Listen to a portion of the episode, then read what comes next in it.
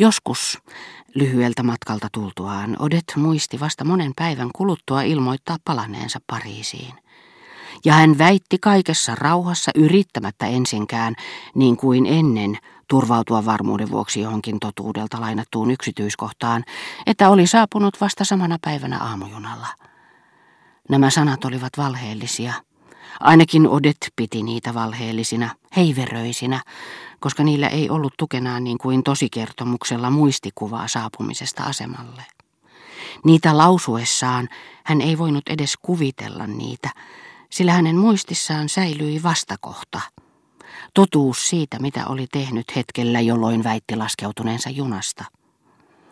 Mitä taas Suonniin tulee, niin nämä sanat, jotka eivät kohdanneet minkäänlaista vastarintaa, painuivat syvälle hänen mieleensä ja jähmettyivät niin järkähtämättömäksi totuudeksi, että jos joku tuttava kertoi matkustaneensa samassa junassa näkemättä jälkeäkään odettesta, hän oli varma siitä, ettei tuttava muistanut oikein päivää, sen paremmin kuin aikaakaan, koska nämä väitteet eivät sopineet odetten kertomukseen.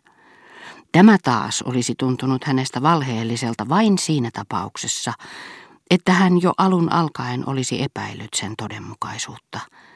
Hän olisi uskonut odetten valehtelevan vain sillä edellytyksellä, että olisi jo etukäteen epäillyt sitä. Tämä edellytys olikin jo sinänsä riittävä. Silloin kaikki, mitä Odet sanoi, tuntui hänestä epäilyttävältä. Tuskin hän kuuli mainittavan miehen nimen, kun hän jo kuvitteli sen kuuluvan jollekin rakastajalle – Annettuaan tämän olettamuksen sitten juurtua, hän suri ja murehti sitä viikkokausia. Kerran hän jopa alentui turvautumaan salapoliisin apuun, saadakseen selville sen ja sen tuntemattoman henkilön osoitteen, teot ja toimet, koska tunsi, ettei voisi hengähtääkään ennen kuin kilpailija olisi lähtenyt matkoille, ja sai loppujen lopuksi tietää, että kysymyksessä oli Odetten 20 vuotta sitten kuollut setä. Vaikkei Odet yleensä hyväksynytkään mitään tapaamisia julkisilla paikoilla, vedoten mahdollisiin juoruihin, saattoi käydä niin, että heidät molemmat oli kutsuttu illanviettoon Forsviin, taidemaalarin luo, tai jonkun ministerin järjestämiin hyvän tekeväisyysjuhliin, mihin kumpikin saapui samanaikaisesti. Suon näki Odetten mutta ei uskaltanut viipyä siitä pelosta, että tämä suuttuisi ja kuvittelisi hänen vakoilevan toisten miesten seurassa nautittuja iloja, jotka hänen palatessaan kotiin ypö yksin käydessään tuskaisena levolle, niin kuin minäkin muutama vuoden kuluttua joka kerta, kun hän tulisi meille kombrehen iltaaterialle, tuntuivat hänestä rajattomilta, koska hän ei nähnyt, miten ne päättyivät. Ja kerran pari hän koki noina iltoina onnentunnetta, jota tekisi mieli nimittää tyyneksi iloksi, ellei sitä olisi lannistanut äkillisesti lakanneen levottomuuden väkivaltainen vastavaikutus, niin että se itse asiassa oli vain rauhoittumista. Hän oli päättänyt pistäytyä jossakin taidemaalarin järjestämissä kemuissa ja valmistautui jo lähtemään ja jättämään sinne säteileväksi tuntemattomaksi muuttuneen odetten toisten miesten keskelle – joille tämän katseet ja hyvän tuulisuus, jotka eivät olleet häntä varten, näyttivät puhuvan jostain nautinnollisesta hetkestä, jota maisteltaisiin myöhemmin siellä tai muualla, esimerkiksi epäjohdonmukaisten tanssiaisissa, joihin hän pelkäsi odetten lähtevän, ja kiihoitti Swannin mustasukkaisuutta enemmän kuin lihallinen yhdyntä, koska hän ei voinut saada siitä selvää käsitystä.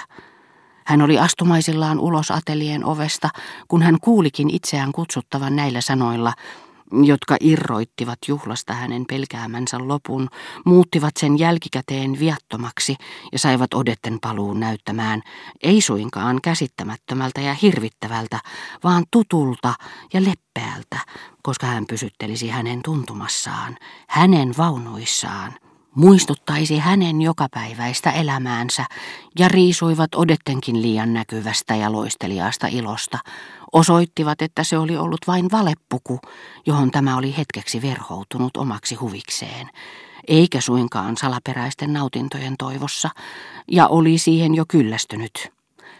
Sanoilla, jotka Odet huusi, kun hän oli jo kynnyksellä, Voisitteko odottaa vielä viisi minuuttia? Minäkin olen jo lähdössä. Me voisimme lähteä yhdessä ja te saattaisitte minut kotiin. Tosin Forsvi oli eräänä päivänä pyytänyt päästä saatolle samanaikaisesti, mutta kun tämä Odetten ovelle saavuttaessa oli pyytänyt lupaa käydä peremmälle, Odet olikin vastannut Swanniin viitaten, se riippuu kokonaan tästä herrasmiehestä. Kysykää häneltä, No hyvä, tulkaa sitten hetkeksi, mutta älkää viipykö kauan, sillä voin vakuuttaa teille, että hän haluaa keskustella kanssani kaikessa rauhassa, eikä juuri pidä siitä, että muitakin on läsnä. Voi kumpa te tuntisittekin tämän miehen yhtä hyvin kuin minä. Eikö totta, my love, vain minä tunnen teidät hyvin.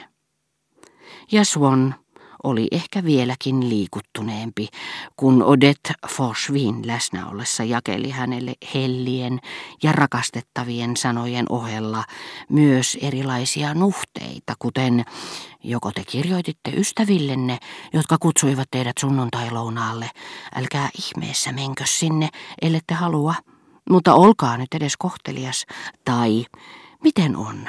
Muistitteko jättää tänne esseenne Fermeeristä, jotta voisitte vähän jatkaa sitä huomenna?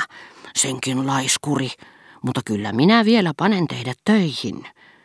Jotka osoittivat, että Odet oli perillä hänen saamistaan kutsuista ja hänen tutkimuksistaan, että he viettivät myös jonkinlaista yhteiselämää.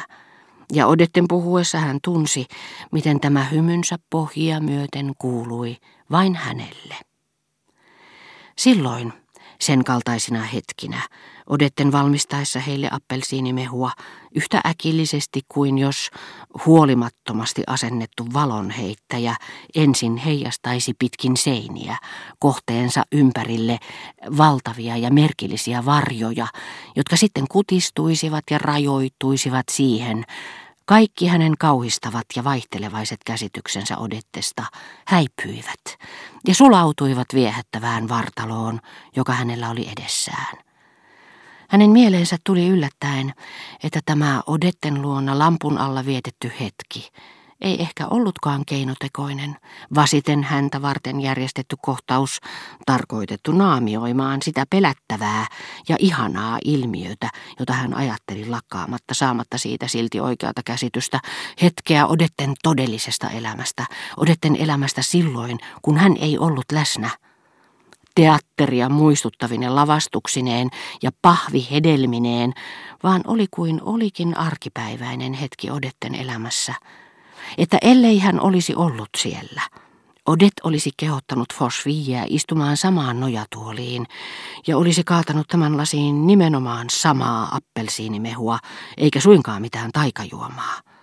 Että Odetten maailma ei ollutkaan se kauhistava ja yliluonnollinen maailma, mihin hän kaiken aikaa yritti tätä sijoittaa, ja jota ei ehkä ollut olemassakaan muualla kuin hänen mielikuvituksessaan, vaan osa todellista ei edes erityisen murheellista maailmankaikkeutta, johon kuuluivat tämä pöytä, jonka ääressä hän voisi taas kirjoittaa, ja tämä mehu, jota hänen kohta sallittaisiin maistaa, kaikki nämä esineet, joita hän silmäili yhtä uteliaasti ja ihaillen kuin kiitollisenakin, sillä ne olivat imiessään ja sulattaessaan hänen mielikuvansa vapauttaneet hänet, mutta olivat samalla rikastuneet niistä, muuttuneet niiden käsin kosketeltavaksi todellisuudeksi, niin että ne kiinnostivat hänen älyään, erottautuivat hänen silmissään massasta ja rauhoittivat samalla hänen sydäntään.